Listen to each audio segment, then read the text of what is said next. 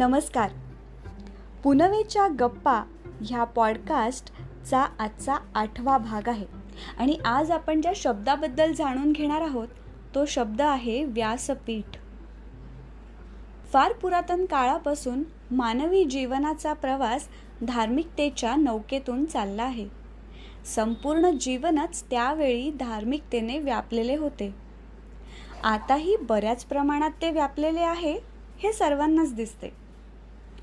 धार्मिक पुराणिक कथा सांगणे नाटके करणे आणि काव्य करणे हे त्यावेळी सहजतेने घडे व त्यातच समाजाला रुची असे. त्यातल्या त्यात सोयीचा व जनरुचीचा प्रकार कथा सांगणे हा होता. कुठल्या तरी देवळात अशा कथा सांगणारे पुराणिक येत.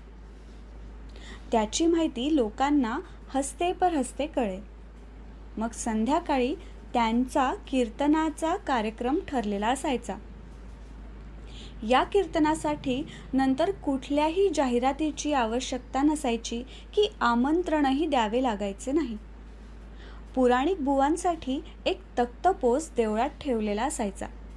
कीर्तन सुरू होण्यापूर्वी देवाची पूजा केली जायची आणि मग पुराणिकाचाही हार घालून सत्कार केला जायचा. मगच कीर्तनाला सुरुवात केली जायची.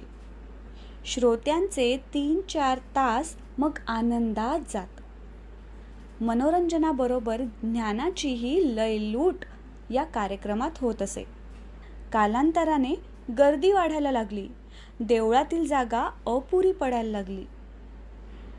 टाळकरी पेटीवाला तब्बलजी पुरोहित यांच्यासाठी गर्दीमुळे जागा उरेनाशी झाली. त्यासाठी मंदिराबाहेर मंडप उभारण्यात येऊन पुराणिकांसाठी तीन ते चार फूट उंचीचा तात्पुरता तक्तपोस तयार करण्यात यायचा. हा तक्तपोस श्रोतावर्गापासून थोडा दूर असायचा.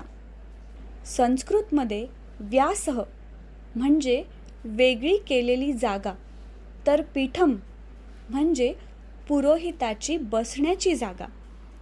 त्यामुळे पूर्वी देवळातील कीर्तनाच्या वेळी पुराणिक बसण्याच्या तक्तपोसाला व्यासपीठ म्हटल्या जात. आताही अशा उभारलेल्या कायमस्वरूपी अथवा तात्पुरत्या स्वरूपात उभारलेल्या तक्तपोसाला व्यासपीठच संबोधण्यात येते.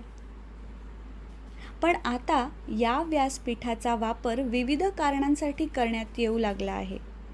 त्यामुळे आता व्यासपीठाची व्याख्या सर्वसाधारणपणे विचार मांडण्याची किंवा कलाकृती सादर करण्याची एक निश्चित जागा अशी केली जाऊ शकते. व्यासपीठ या शब्दाची व्युत्पत्ती मूळ संस्कृत शब्दातून झालेली आढळते. त्यावेळी या शब्दाचा अर्थ वेगळा होता आणि आता बदलत्या वापरामुळे त्याच्या अर्थाची वाढलेली व्याप्ती त्यामुळे त्याचे बदललेले स्वरूप लक्षवेधक नक्कीच आहे. तर कशी वाटली तुम्हाला आजची माहिती? आम्हाला नक्की कळवा. या माहितीचं संकलन केलं आहे श्री किरण देशपांडे नेरूळ यांनी. ह्या पॉडकास्टची संकल्पना आणि आवाज पौर्णिमा देशपांडे.